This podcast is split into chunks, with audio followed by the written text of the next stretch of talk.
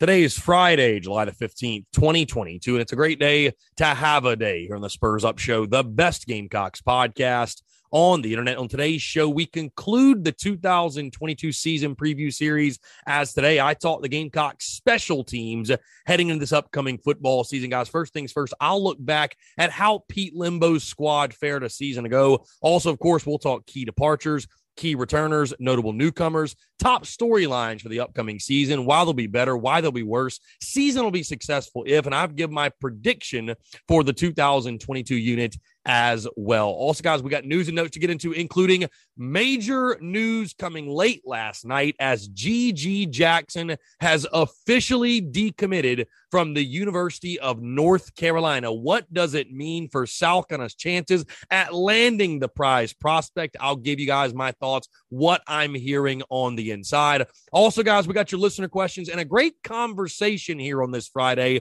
with Phil Steele, one of the best in the business. Of course, it is preseason magazine season, and Phil was gracious enough to sit down with me, take his time to talk his magazine and his projection for South kind of football going into this upcoming 2022 football season. Guys, we have got a packed show for you here on this Friday. And of course, always, it's brought to you by our friends over at SeatGeek. Go download the SeatGeek app, go to SeatGeek.com. And when you do, use the promo code SPURS UP to save $20 off your first purchase of any purchase of $50 or more. Guys, they've got tickets to anything and everything you need, whether it be Gamecock sporting events, concerts, comedy club events. Again, you name it, they got it. They've also got what's called a deal score. So when you go to their website or their app, they're going to tell you exactly where you're sitting, how much you're paying. So you're going to know, hey, I'm overpaying for these tickets or I'm getting a steal. Bottom line, when you click that. We're driven by the search for better. But when it comes to hiring, the best way to search for a candidate isn't to search at all. Don't search match with Indeed.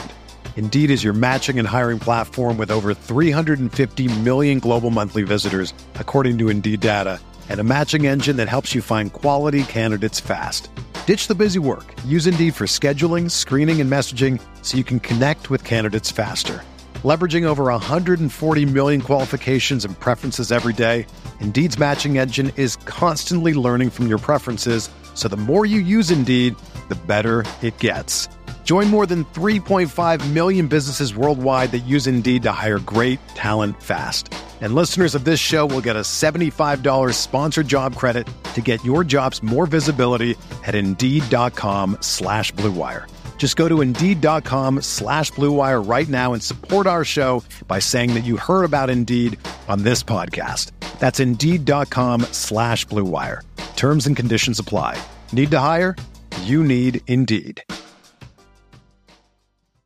Buy button. You're going to have all the confidence you need to know that you're getting the most bang for your buck. So again, guys, that's our friends over at SeatGeek. Go download the SeatGeek app, go to SeatGeek.com. And when you do, use that promo code SPURS UP. That's S-P-R-S-U-P to save $20 off your first purchase of any purchase of $50 or more. Let's get it.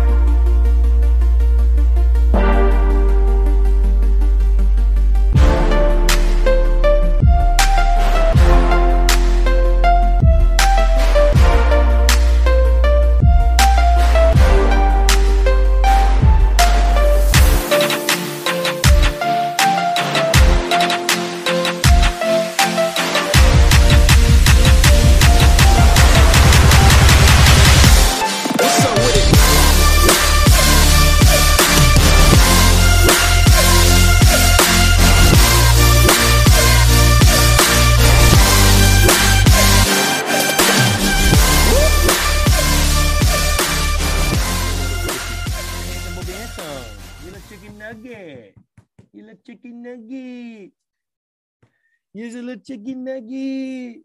Look at you, chicken nugget.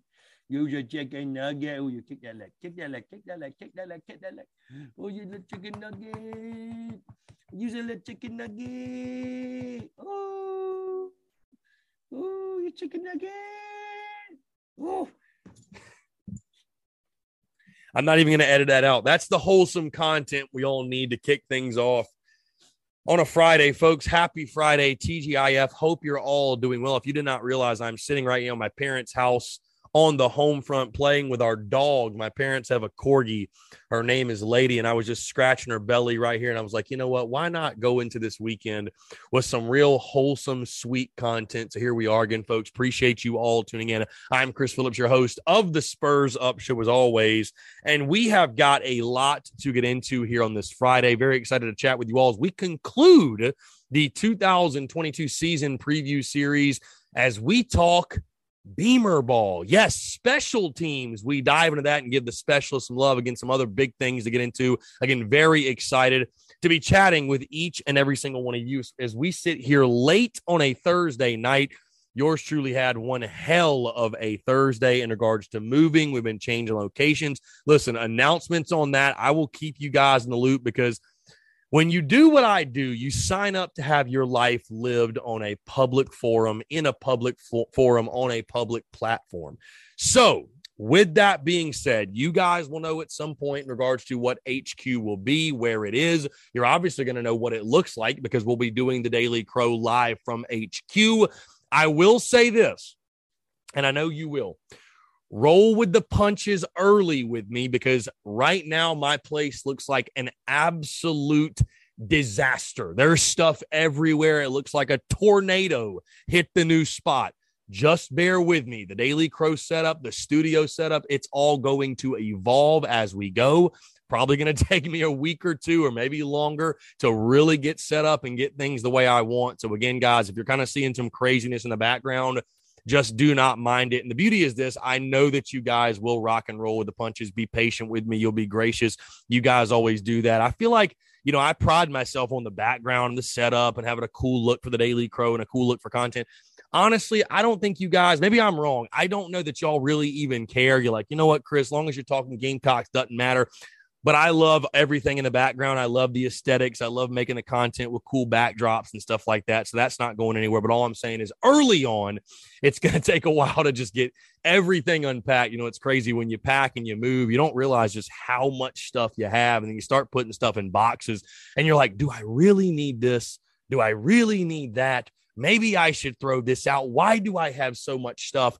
And I tell you what, the majority of what I have, I have so many Gamecock trinkets and memorabilia and framed this, framed that, signed this, signed that. So it's absolutely crazy. Again, truly a blessing. But uh, again, appreciate you guys, your patience, your love, man, as we go through this move. And obviously, I know this week's been crazy with no daily crow Wednesday, Thursday, Friday. I will say thank you all so much, those who came out to Tin Roof, man. We had a blast on Wednesday night at Tin Roof, had a great crowd. So appreciate y'all coming out. That kind of served as our Daily Crow. And by the way, on the note of the Daily Crow, let's start there. The Daily Crow, guys, does return Monday.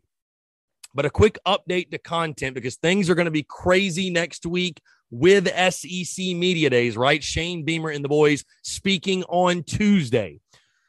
They are making their rounds around one o'clock or so. With that being said, I do not think we're going to have a Daily Crow on Tuesday. However, I am planning some special SEC Media Days content on Tuesday. That might be a Twitter Spaces. That might be some different type of streaming. We might do some TSUS after dark. We might do some big cock club stuff. You never know, but I will have something up my sleeve. But I'm not sure it really makes a whole lot of sense to do the Daily Crow on Tuesday specifically because that will be the Gamecocks Day in Atlanta. There's going to be so much going on. There's going to be so much content. There's going to be so many quotes, and we're going to be locked in on our end covering that thing. So, not sure it's going to make a lot of sense to do TDC on Tuesday, but the rest of the week, will be normal. The podcast, of course, will be normal. And content, of course, as always, will be bleeding out the eyeballs. So, guys, with that being said, speaking of content bleeding out of the eyeballs, let's get right into it as we conclude the 2022 season preview series for the upcoming Gamecocks football season. And on today's show, arguably, we save the best for last, right? We all talk Beamer ball, Beamer ball, Beamer ball. You see the merchandise, you hear the content but what really is Beamer ball? Guys, it's special teams. It's the specialists. It's the kickers. It's the punters. It's the holders. It's the returners. You can't forget about this facet of the game. You can't forget about those guys.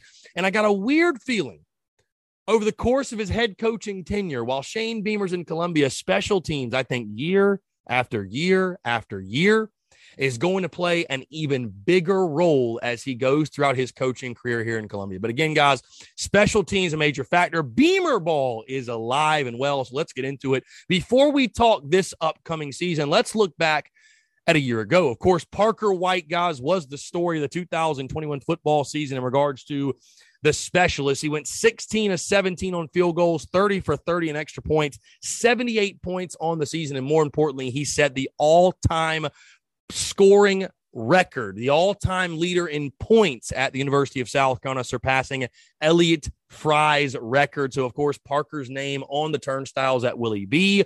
You then look at the punting side of things. Kai Kroeger a season ago, 59 punts for a 42.9 average, 23 punts inside the 20. It was a damn shame he was not named to an all SEC team, but a, a weapon certainly for South Carolina. And also, he was a fantastic holder for the Gamecocks last year was a crying shame he did not win the holder of the year. And I remember Shane Beamer was very vocal about that as well. On the kickoff side of things, Mitch Jeter, 53 kickoffs, 29 touchbacks on the season. He was very solid for South Carolina. In the return game, Juju McDowell, 15 kickoff returns, 26.3 yard average. And then Josh Vann, just seven punt returns for a 9.1 average. Also, guys, talking about big plays, the Gamecocks did block three punts a season ago. They also had two in week one against EI.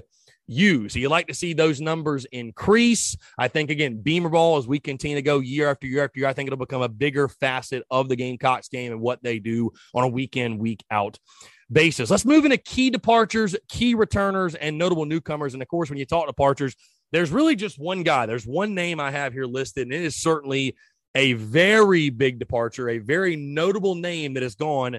And that, of course, is kicker Parker White. It's crazy. It felt like Parker was here forever, his career starting in 2017. Who can forget the start to his career where his first made field goal was against Louisiana Tech, a game winner way, way back at the beginning of the Will Muschamp era. He concludes it last year, sets the record in the bowl game. That's a big question mark and something we're going to get into in just a second when we talk top storylines.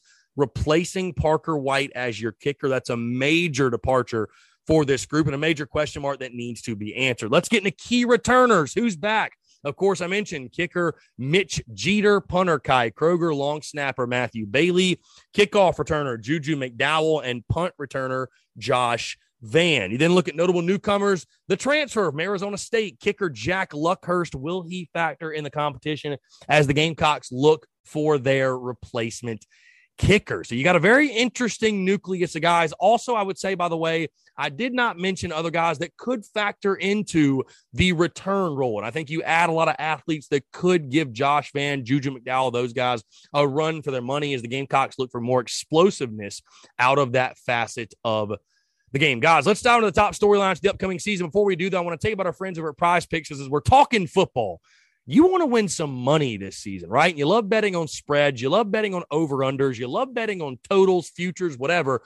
How about prop plays for college sports? No other book has it except our friends at Prize Picks. And when you sign up today with the promo code TSUS, you're going to receive a 100% instant deposit match up to $100. Guys, Prize Picks is the simplest fantasy game on the market focused around prop, total, entries. Here's how it works you pick two to five players, you can win up to 10 times on any entry. They got no sharks, optimizers, or mass multi entry. It's literally just you against the projection. Prize Picks allows mixed sport entry. So, for example, you can take the over on Spencer Rattler, parlayed with the under on Matt Ryan, parlayed with NBA, with MLB. Bottom line is this you don't just have to play one sport. And, guys, like I said at the beginning, how many other books can you play a prop play on college sports? The answer is none. That makes Prize Picks alone superior. They also have a slick, easy to use mobile app, both on the App Store and Google Play, and they're rated 4.8 stars in the App Store with rave reviews. Guys, again, that's our friends over at Prize Picks. Go download the Prize Picks app or go to prizepicks.com. And when you do, use that promo code TSUS to receive a 100% instant deposit match up to $100. And again, we appreciate our friends over at Prize Picks for their love and support of the Spurs Up show. Okay, let's dive into the top storylines. The 2022 football season for these special teams, guys. The biggest storyline by far. Who in the world replaces Parker White? And you think back, why is that such an important question, right? The kicker is almost like the offensive line, right? Like th- this position does not get nearly the glory it deserves. And if you have a good one, a kicker is not something you think about very often, but you think just last year alone, right? Parker White made some very, very big kicks for you. You think week two of the season against East Carolina, he makes the kick to win the ball game for you. And again, you're not talking about the kicker position on a week in, week out basis until you've got a problem there. And, and you think back to 2017 and just how much of a cluster you know what that was when you had to replace Elliott Fry, you had to replace your long snapper, you had to replace your holder, that entire unit. And you saw it take them weeks and weeks and weeks to really gel. You saw the timing issues, and you suffered greatly in that facet of the game because that. The other reason why this is such a big deal, right? You're replacing your all time points leader, all time scoring leader in school history. This is a football team. I think most of ex- most of us expect Carolina to be in a lot of close games. What do you need when you're in close games? You need points. I know we all know we want to score touchdowns, right? We all know touchdowns are better than field goals. The great Robbie Davis would say, right? Six is more than three. But sometimes you got to take three, and sometimes you need to take three. And when you can't get three, it kills momentum. When you go down the field, you drive and you just come up empty handed. And what helps you get three is having a dependable kicker. So who steps up? I think there's capable options. I think Mitch Jeter is probably the leader in the clubhouse. This Luckhurst kid from Arizona State, they seem to be high on. There's other freshmen that are coming in, they're high on, but you just never know. Is it going to be a seamless transition? The guys gel, or are we going to see some of the similar issues that Parker White faced early on in his career? Only time will tell. Guys, in the big storyline, move to the punting side of things. Kai Kroeger, TSUS athlete Kai Kroeger, by the way. Shout out to Kai for the love on his end.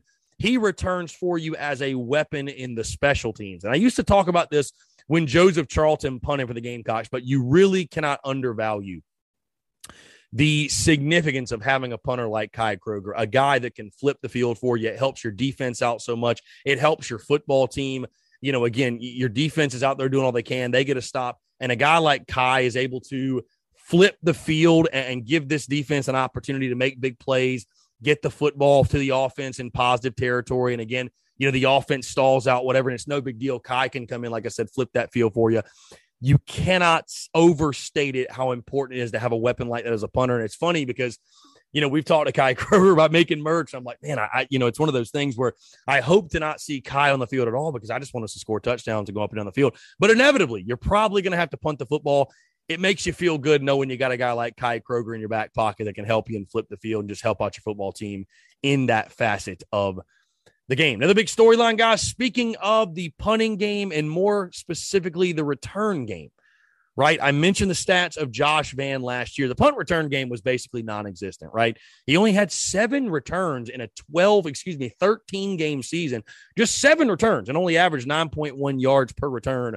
Listen, I'm not sure you've got Ace Sanders on the roster, but can the Gamecocks just find a new spark in the return game? Is there somebody else? Are there other options that could possibly come available that maybe some of these young guys or or some of these transfers? You think about an and Brown, just some of the athleticism you've added. And I'm not saying Josh Vann can't do it; he's not good enough, but you need to find that guy who has a knack for being a good returner. Like Ace Sanders, the things he did, you, there's a lot of them you just can't teach, right? There's a lot of them you just can't teach. You either have a knack for the game or you don't.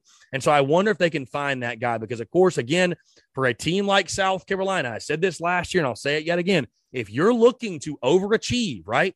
Right? This is a team that's five and a half, six by most books in Vegas over under. If you're trying to get to that seven and five, dare I say eight and four, dare I say nine and three, if you're going to get to that, right? Special teams is a facet of the ball game you need to win. You need to take advantage of. And it starts also in the return game, both in the punt return and and the kickoff return game, which I thought Juju McDowell did a solid job, but you can get more from there as well. So very intriguing to see that position battle. Who steps up? Who's your guy going into week one? And can they provide a spark in the return game for you? And finally, guys, my final top storyline for 2022 again, the continued evolution of Beamer ball. When it comes to blocking kicks, it comes to blocking punts, and more importantly, it comes to just changing the ball game as a whole. Again, Beamer ball is not just something we put on merchandise. It's not just something we just say and use in content. Shane Beamer, Beamer Ball. What does that symbolize? It symbolizes winning in special teams. It symbolizes being a tough, hard nosed, well coached team. And special teams exemplifies that. I think it's something a facet of the game that Shane Beamer takes a lot of pride in.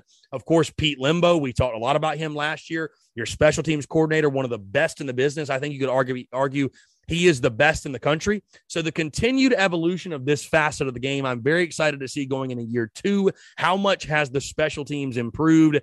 And I feel confident in saying that Beamer Ball, there will be a game that Beamer Ball will play a significant role in. I said that last year. I think it's going to be a yearly thing. I think it's going to be a yearly thing because I just think it's something that there's going to be games, matchups where, you know what, our staff and our team, we just care more about special teams. We put more work into it. We put more film study, and I think that will pay off. So again, the continued evolution of this facet of the game, I think it's going to help South Carolina immensely to steal a win or two each and every single season just because of that Beamer ball factor. All right, guys, let's dive into why they'll be better why they will be worse. We'll start with why the Gamecocks special teams could be and will be better in this upcoming 2022 football season.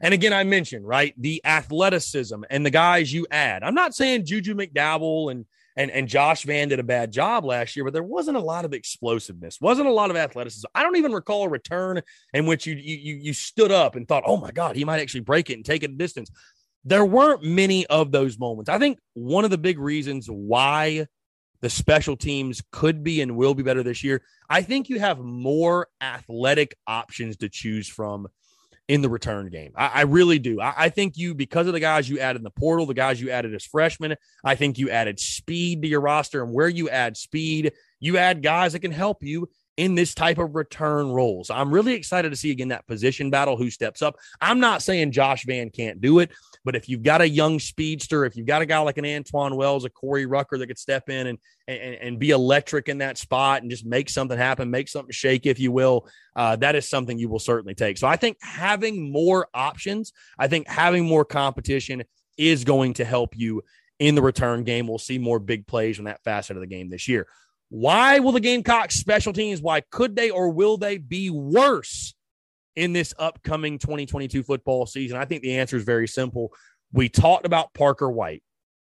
And when he took over for Elliott Fry in 2017, and the transition that was, why they could be and will be worse if the transition at kicker is yet again a rocky one. And we've already seen this, right? We've seen this movie before. We literally watched it before our eyes in 2017. The things that can go wrong when you don't have the right guys back there. And it's, you know, it's like a golfer, right? Like you know what you're doing, but you get out of sync, your timing's off, your tempo, and it just completely throws you off. And when you've got a new long snapper, holder, and kicker, you got three guys that need to be on the same page. Luckily for South Carolina, they've got two of the three pieces coming back. And like I said, I think they've probably got the best holder in college football in Kai Kroeger. So things should be should be easier. The transition should be easier for a Mitch Jeter, who I think will probably win the job, but you just never know when it's a new kicker taking over, right? You just never know. It's such a mental thing with these kickers. So if there's anything I think that's going to hinder or hamper this group, it is going to be that transition at the kicker spot, which takes me into season will be successful if. And guys, we've talked so much about the kicker spot. We've talked so much about Parker White. But I think it really is that simple. The season will be successful for the Gamecock special teams in 2022 if you can simply find a replacement for Parker White. And it's much easier said than done, right? When you're talking about, hey, how about this at South Carolina? Back to back, the kickers at your school have set the all time scoring records. Hey, no pressure for the next guy, right? No pressure for you to be great or anything, right? It's much easier said than done. Who steps up, fills in that void. I think if you're able to, like, again, if you're a Mitch Jeter, and you're not putting that outside pressure, that noise on yourself, and you're not trying to set the all time record. You're just trying to be the best possible kicker you can be. I think he should be fine. As long as you can find that guy, I think the rest of the special teams will take care of itself. Again, I think Kai Kroeger's a weapon for you. He'll continue to be great. I think you've got enough athletic weapons, um, you know, in the return game to get something positive out of them. I think Beamer Ball will continue to happen with the block punts and block kicks.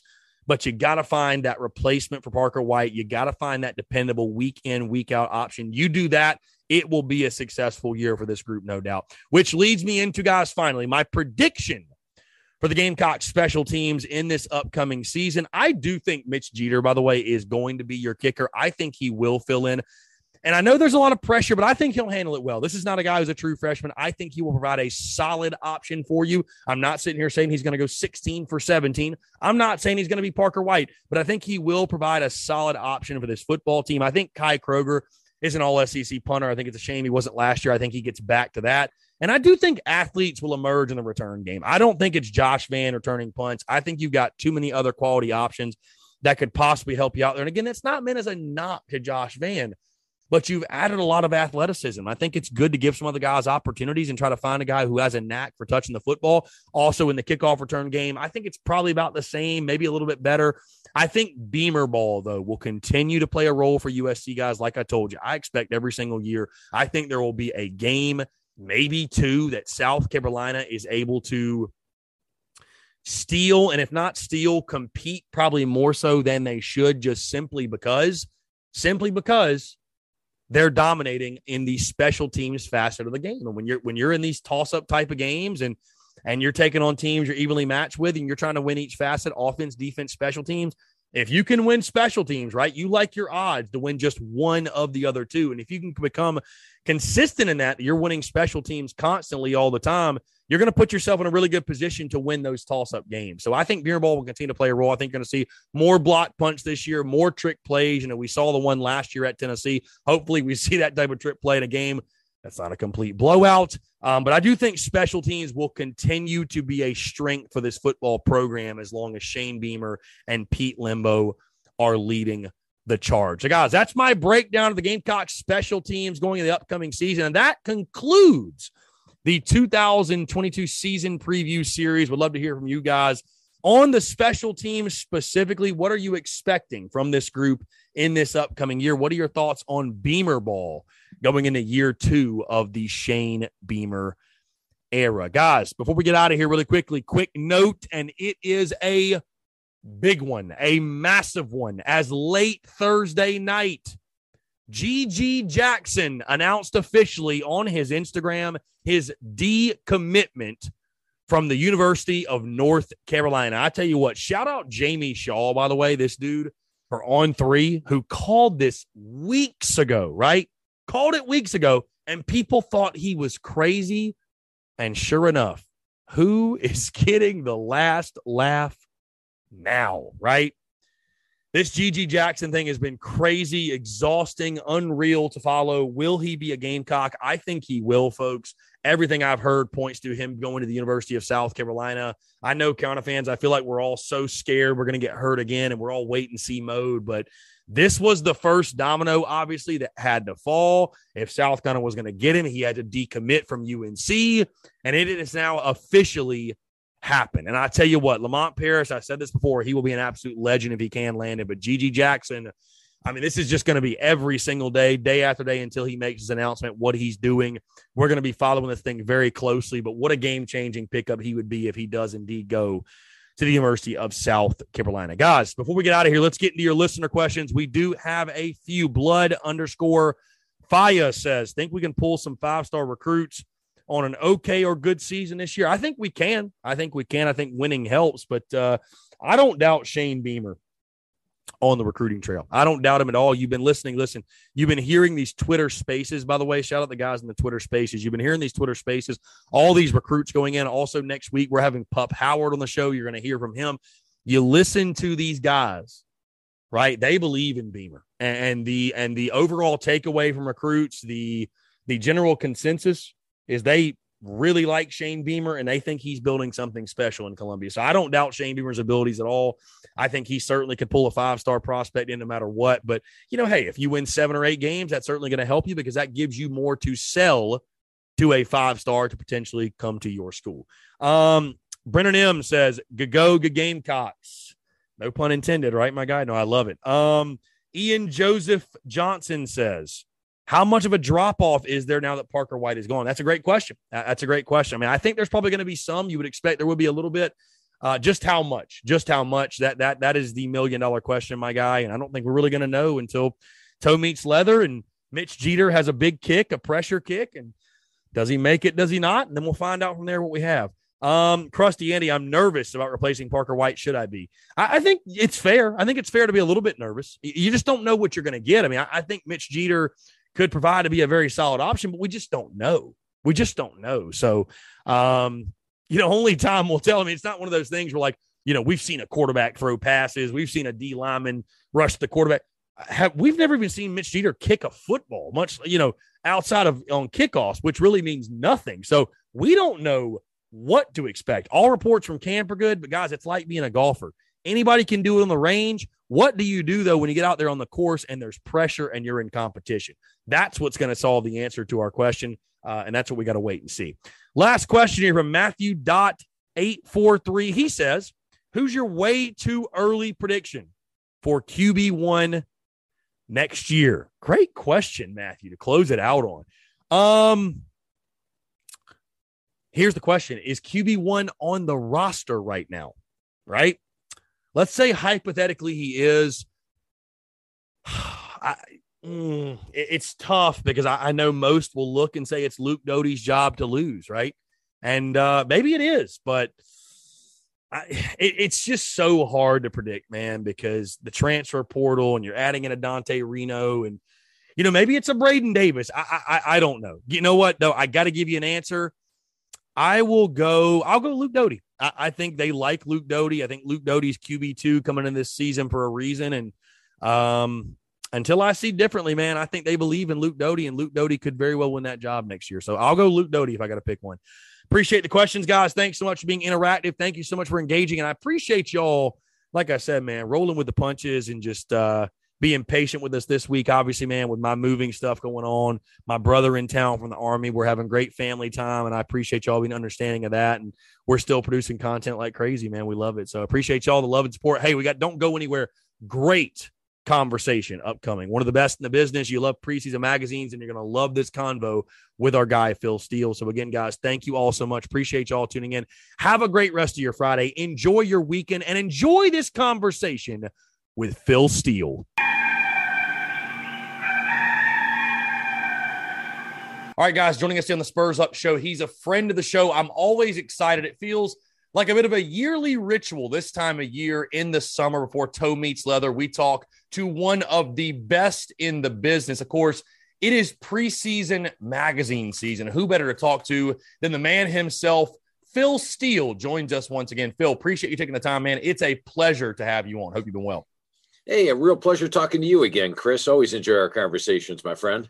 Absolutely. Thank you, Phil. And before we get into uh, talking Gamecocks, Phil, let's talk about your magazine. Obviously, it did drop the 2022 edition. Just let people know, update them on where they can find it. And again, obviously, you put in tons of hours and tons of work into this magazine. I know we talked a little bit off air. Fulfillment's been a bit of an issue, but you had the uh, the digital version, which I know I had a lot of friends that bought the digital version. You also had like a VIP package. I think I saw you're doing a lot of big things, Phil Steele.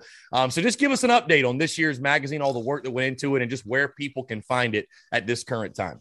I appreciate that, Chris. Yeah, the magazine uh, we spent seven months months producing this thing, all the way from the uh, Sunday after Thanksgiving through June the eighth. We were able to capture all the moves from the transfer portal because the uh, portal closed May first. We've been able to capture uh, Jordan Addison going from Pitt to USC by going to the press on June the 8th. So a lot of advantages there. Now, this year there's paper shortages, printing problems. Uh, we were only uh, able to print half the run, the first run. So those went exclusively to Barnes and Noble. Gas is pretty tight right now. I don't want you driving all over looking for the magazine. The only place to find them the first three weeks of July is Barnes and Noble. So head over there. And uh, if you can't don't have a Barnes and Noble in the area, you can go to philsteele.com and order the magazine. Uh, we've got some great prices, or, or, get the magazine there at philsteele.com. But uh, Barnes and Noble's the exclusive place. And then at the end of the month, they're printing the second run right now. Should be at the other stores by the end of the month, but right now exclusively at Barnes and Noble. And as you know, Chris, 352 pages. I feel it's got three to four times the amount of information mm. of any other college football magazine out there. Full color magazine too. It's a it's a beautiful publication, Phil. I mean, truly, you guys do a great job. So, and like you said, jam packed with information. I want to go ahead and get into that, Phil. Before we talk about this year's South Carolina team, though, obviously the last time you and I talked was uh, last summer. So before the 2021 season, and of course, the main storyline of that year was Shane Beamer's first year. The Gamecocks had won a combined six games the previous two seasons, and nobody knew what to expect. Right, the Vegas over under was three and a half. South Carolina certainly overachieved in year one of Shane Beamer, winning six games in the regular season and a seventh in the bowl game, throttling North Carolina. Just Phil, your overall takeaways from year one of Shane Beamer, you know, obviously overachieving and now all the momentum they've built to this point after a successful year one campaign. Yeah, phenomenal first year for Shane Beamer. As you touched on, Chris, the over under was three and a half. And then when you looked at the schedule, you said, wow, if they're going to make a bowl game, they have to pull some upsets. Well, guess what? They did. And, uh, you know, I think one of the sneaky things that a lot of folks don't look at is special teams. Hmm. And uh, Coach Beamer brought in Pete Lembo, who I feel is one of the best special teams coordinators in the country. And all of a sudden, that special teams helped them win a couple of games. I felt uh, they were number 18 in my special teams rankings last year, and they're they're in my top 25 this year. But uh, you know, it was a, a, slower start to the year, solid finish, and as you mentioned, that bowl game was a thing of beauty. Shane Beamer probably never been doubts in Mayo in his life, but uh, that had to be a pretty good bath at the end there. Tremendous first season for Shane Beamer, and now expectations are high. They'll probably be an underdog again this year in uh, six games or so, but uh, that just means he has to pull an upset or two to improve upon the record. Yeah, Phil, speaking of the mayo, I'm, I'm not sure you saw, but I actually consumed about half a jar of mayonnaise because I, I lost a bet with my audience. So, as much fun as winning the bowl game was, I, I'm not sure. Maybe we can win like the the barbecue bowl or the pizza bowl next time. I don't know. The mayo bowl was a little aggressive for all of us. But how'd you feel after that, Chris? I, you know, not great. not great. In the moment, the glory was incredible. I was on such an emotional high. About an hour later, oh, uh, was was not a good time. Either way, though, you know what? It's a fun memory, and uh, the clip did well on social media. So I guess that's what it's all about. You do what you got to do for the content. But either either way, Phil, uh, I mean, obviously, again, it's a huge splash. And, you know, for the for the bowl games don't matter crowd. You know, Phil, I'm sure you heard Steve Spurrier before say that. You know, it's it makes such a difference when you win your last game.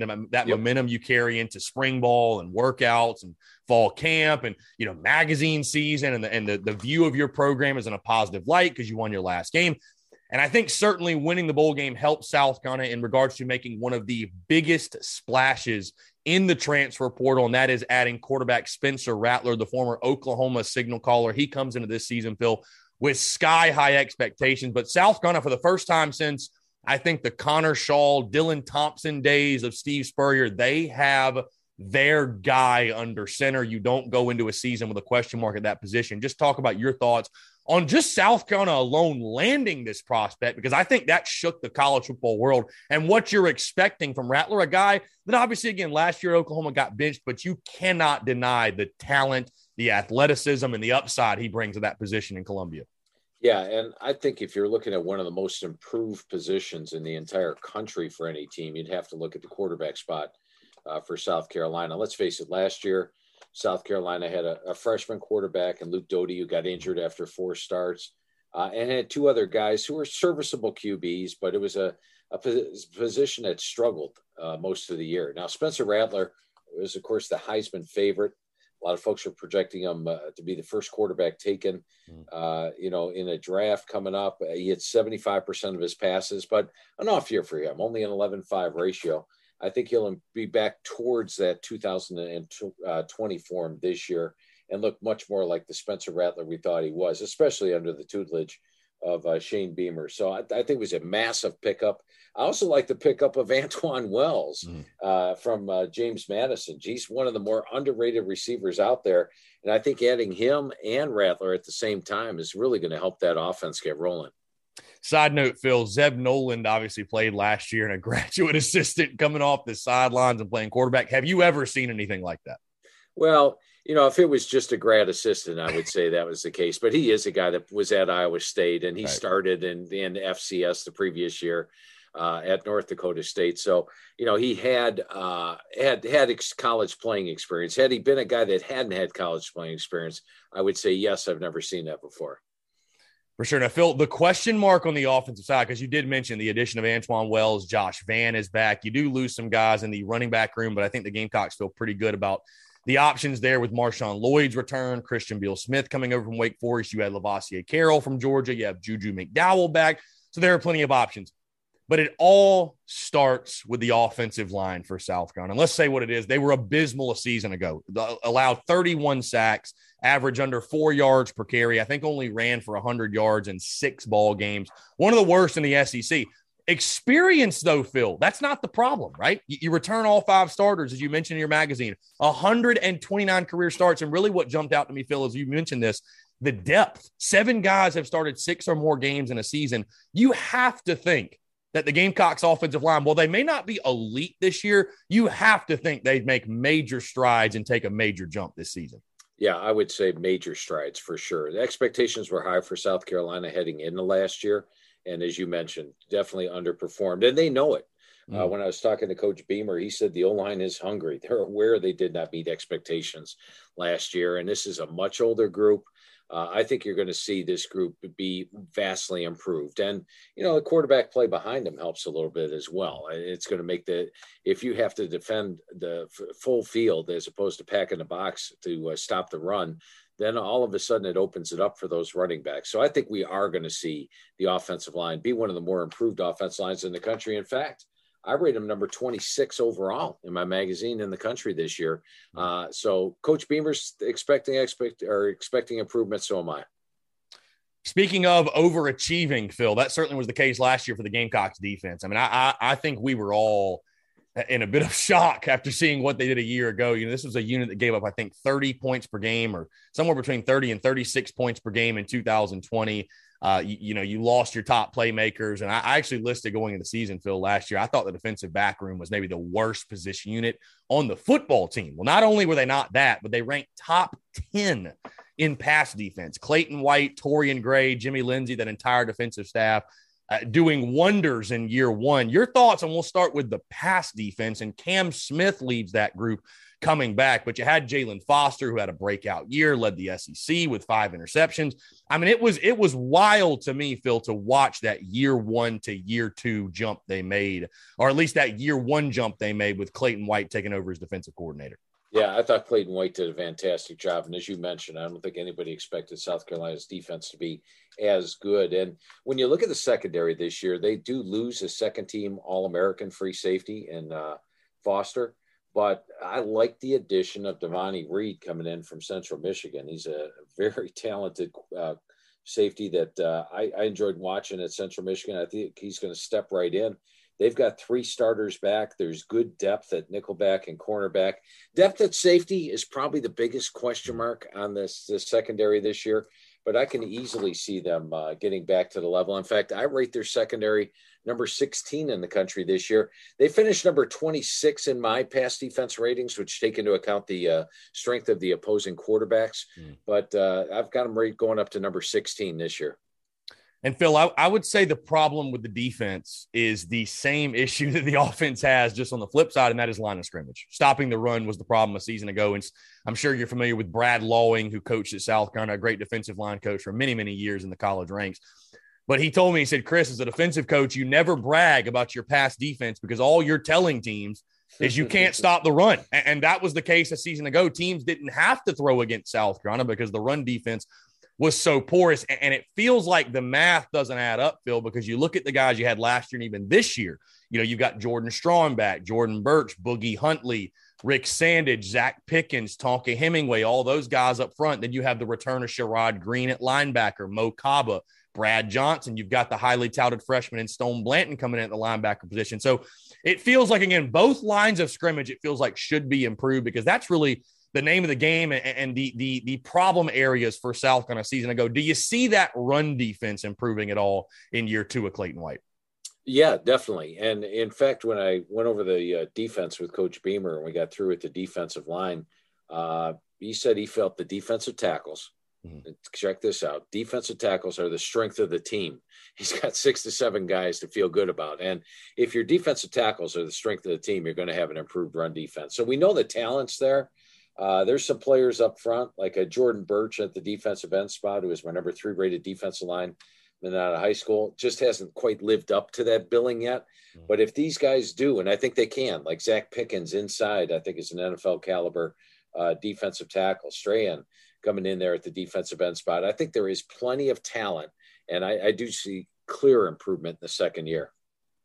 Now, Phil, speaking of your rankings, I got a lot of questions about this coming into this conversation with you. So I have to ask you release every year your top 25, but not just that, you release your top 60. The Gamecocks, unless my eyes deceive me, were nowhere to be found. I will give you the floor, explain your rankings, and where do you have South Carolina and why?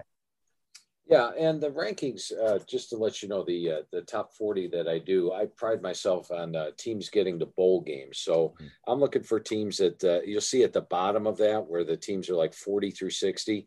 The majority of them are group of five teams that I expect right. to get to seven, eight wins, and for mm-hmm. sure are going to get to a bowl game. When you look at South Carolina this year, uh, a lot of it has to do with the schedule. They have to play at Arkansas, where they're going to be an underdog. They have to play Georgia at home They'll be an underdog. They have to play at Kentucky. They'll be a dog, but I think they can win that game.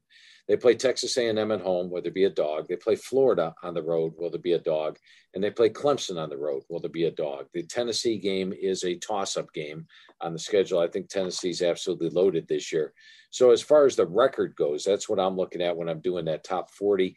It's based on where I think teams will finish at the end of the year, and that's why they're there. Now, South Carolina, if you look at my power poll, the power poll, which is on page 39 of the magazine, tells you uh, where I think they are talent wise. And I've got South Carolina number 38 coming into the season.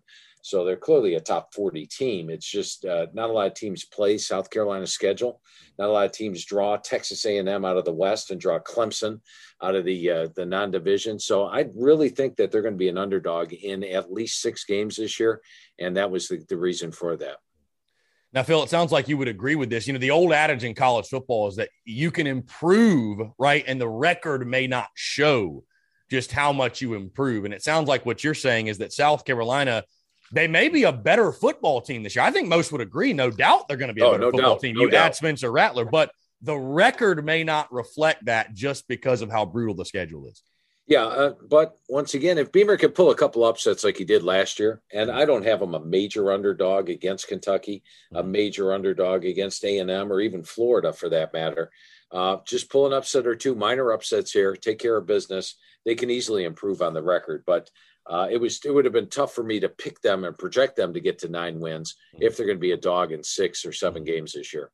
Is there a game on that schedule, Phil, that you look at and you circle and say, if South Carolina, let's just say, is going to go eight and four, if they're going to overachieve to that level, they've got to win this game in order to do it? I'm going to go October 8th at Kentucky. I think it's a very winnable game. Uh, and if South Carolina wins that one, I think they can get to that eight win level because at that point they'll be playing with a lot of confidence. Uh, they'll get themselves to four and two prior to the second half of the schedule. So I'm going to go with the Kentucky game. The second most important game would be Tennessee at home. Tennessee's got a very potent offense. I rate that game as a toss up coming into the season. Uh, they get those two games, then boom, you got eight wins. Now, Phil, just taking a look at your SEC projections before I get you out of here. You, have got Georgia, of course, winning the SEC East, Tennessee in second, uh, Florida tied in second with them, Kentucky in fourth, South Carolina in fifth, Mizzou in sixth, and Vandy in seventh. I'll give you the floor first. On the East, I think it's pretty simple. Georgia is the cream of the crop. You think Tennessee, though, is going to be the team that challenges the Dogs? Just give me a breakdown, a quick synopsis of your East predictions for the upcoming season. Yeah, and to me, Georgia is a clear cut favorite. I know they lost a lot on defense, only three starters coming back, but they play a lot of players. They're loaded in talent. Jalen Carter, at the nose guard spot, Nolan Smith at the defensive end, Kelee Ringo at the cornerback spot. I have them favored in all 12 games by double digits. So I, I think George is your clear cut winner. If anybody's going to challenge, I think Tennessee might be that team. Very potent offense coming into the year. Uh, Hendon Hooker's back. They averaged 39.1 points per game last year, and they're even stronger. Uh, defensively, all three units rank in my top units, and they have a strong special teams which I rate number 10. I only have them a dog at Pitt, home to Alabama, and at Georgia. If they were to steal that Georgia game, they'd have a chance. Uh, Florida, I think, will be much improved under Billy Napier. Uh, there was the Florida was a team that I think uh, they had lost them last year at the end of the year. Uh, and Napier's going to step in, new attitude. He's got a tremendous quarterback in Anthony Richardson. Kentucky, you know, they're never they're always better than the sum of their parts. I think when you take a look at them this year, though, they do have Will Levis, they do have Christopher Rodriguez. They've got a more favorable schedule than does South Carolina, which is why I picked them ahead of South Carolina in the standings. But I think South Carolina could be the better football team. And then Missouri, there's question marks, question marks on defense, question marks at the uh, uh, quarterback position, but no question marks at receiver. I like Luther Burden. I think he's going to be one of the big time newcomers in the SEC. But I think Missouri is going to be hard pressed to get to a bowl. And then Vanderbilt, you know, talking to Coach Lea, uh, I I'm impressed. I think he's going to get Vanderbilt playing much better football. It's a toughest situation in football, being the academic school that they are and competing in the SEC. They'll be better, but uh, yeah, I'm going to pick them last in the East this year. And in the Westville, you have Alabama, of course, winning the SEC West, Texas A&M in second, uh, Arkansas, Ole Miss, and Auburn tied for third, Mississippi State sixth, and then LSU also tied for sixth as well. Of course, no surprise to have Bama. Can Texas A&M challenge the Crimson Tide after hauling in their $30 million recruiting class? Is it possible Jimbo gets the Aggies to the next level? Uh, this is a talented Texas A&M team. and the one thing, though, when I was going over the team with Coach Fisher, was it seemed like at the end of every position, he would say, Boy, are we going to be good next year? And you could see it. They're just young at a lot of positions. They, they lost basically the entire defensive line. They lost a lot of linebackers, lost a lot uh, in a lot of different areas on the team. They have talent, though. I mean, he's got five, not just last year, but five great recruiting classes. So they go three deep at all the spots. One reason I'm not as high in A&M winning the West this year would be the fact they have to play at Alabama but they could very well be favored in all their other games. So I think A&M's got the talent to hang with Alabama, but beating them in uh, at Alabama uh, on the road uh, with revenge, I think is going to be a pretty tough situation. I am very high on A&M for next year, uh, but they, they, are a talented team that can stand toe to toe with uh, Alabama. And then the rest of your SEC West picks, obviously, Phil. Again, Bama's the, the clear cut. I think we all expect Bama, Georgia, but going through the list, the Gamecocks actually actually have to play the Arkansas Razorbacks, who again you have tied for third. Then just go in through the rest of your SEC West picks if you don't mind. Yeah, and Chris, it, it was tough. I, I tell you what, I do the magazine in a three write through process. The first one is a, a postseason write through where I read through every article that was written about the team during the course of the season, really get myself in tune with what happened and what to look forward to. The second write through is a pre spring where we add in the freshmen and the transfers. Mm. And then the third right through is after uh, I talked to the head coaches. And uh, after my second right through process, I went, okay, number one, Alabama, number two, Texas A&M, then a five way tie for third. I mean, I just couldn't pick who's going to be third and right. who's going to be last. And at the end, it was still tough. I'm like, you know, I can't pick a five way tie for third. I gotta gotta pick somebody sixth. I picked Mississippi State sixth because they have the toughest schedule, although arguably they could be the most talented of the five. Uh, I've got LSU six because they're going through a transition with Brian mm-hmm. Kelly. They only have 11 returning starters. They also play a tough schedule this year, which I rate number six in the country. And then the middle of the pack, you know, Arkansas, Sam Pittman has overachieved each of his two years. He's got a very talented quarterback in KJ Jefferson, a very talented team overall. Ole Miss, I originally was thinking of putting them lower, but then you look at their first seven games Troy, Central Arkansas, at Georgia Tech, Tulsa, Kentucky, at Vanderbilt, home against Auburn. They could be seven and zero oh when they travel to face uh, LSU. And uh, Lane Kiffin was the king of the transfer portal. That could get them off to a good start. But the one team I do want to emphasize is Auburn. I think Auburn's going to be picked last in the SEC West this year. Everybody's talking about all these players jumping ship for Auburn and what a bad sign that is for Bryan Harsin. I've been doing this for 28 years now, and I can tell you this: a lot of times when a lot of players jump ship, that means that the coach is getting rid of the bad apples, and mm-hmm. what's left are players that are bought in. And I think we have that with this year's Auburn team. Keep in mind, at one point last year, they were six and 2 mm-hmm. They should have beaten Alabama, and they have a lot of talent coming back. If they get good quarterback play out of either Zach Calzada or TJ Finley, I think Auburn's going to surprise a lot of folks this year. Phil, it's always a pleasure to chat with you. Before I get you out of here, I'm going to switch gears just a little bit. Mega conferences ha- has been the topic of conversation. We're already seeing Southern Cal, UCLA going to the Big Ten, uh, Texas, Oklahoma, of course, coming to the SEC. And I think there's a lot more on the way. But you're someone, again, that, you know, you do your preseason magazine every year. We're talking SEC, but a couple years from now, Phil, we might not even have like an SEC. We might not have an ACC. It might be these huge mega conferences. Your just overall thoughts on the future of college football and the sport you love so dearly and the, and the changes that inevitably are coming to it. Yeah, you know, and, and I'm a traditionalist. So, you know, I, I like uh, the, the Pac 12 and the Big Ten battling in the Rose Bowl. That, heck, I was born in Ohio, so when I was a little boy, that was the biggest game out there. Mm. Uh, but the change seems certainly evident. And we even saw uh, Nick Saban talk about that with the fact he feels we're headed towards a couple of super conferences. If you asked me that question two years ago, I would have said we're going to have five 16 team super conferences. But I have no idea where we're headed here, Chris. It sure looks like it might be just two or three really, really big conferences. Mm. For sure. Phil, appreciate you taking the time, man. It's always a pleasure. Again, guys, you're tuned in. Go get Phil Steele's magazine at your local Barnes and Noble. Like you said, Phil, they should be kind of all over here in the next couple of weeks, right? It, outside of the Barnes and Noble, even correct? Yeah, at the end of July, they'll be everywhere. Right okay. now, Barnes and Noble exclusively, but at the end of July, they should be everywhere. Yeah, and also your website as well. You can get it online. We've got the PDF version. So, Phil, I appreciate you taking the time, man. It's always a pleasure. And again, like I said, keep up the great work. It's awesome that uh, you've become such a friend of the show. And like I said, I feel like this is a yearly ritual for us and, and one that I thoroughly enjoy. So, again, Phil, keep up the great work and appreciate you doing it. And we'll talk again soon. Thanks, Chris. Always a lot of fun talking football with you, my friend. Absolutely. He's Phil Steele. I'm Chris Phillips. We appreciate you taking the time. And we'll catch you next time on the episode of the Spurs Up Show.